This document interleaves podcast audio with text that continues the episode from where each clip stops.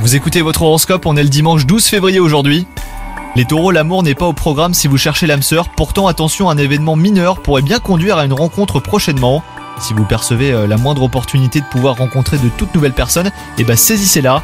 Quant à vous, si vous êtes en couple, quelque chose vous chagrine, mais ce n'est pas nouveau.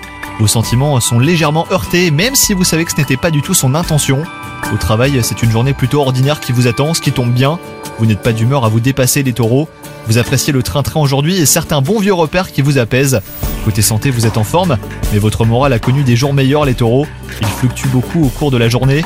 Cela vous rend plus sensible que d'habitude. Pour autant, vous n'êtes pas irritable, hein. On pourrait même vous trouver un peu apathique. Bonne journée à vous, bon courage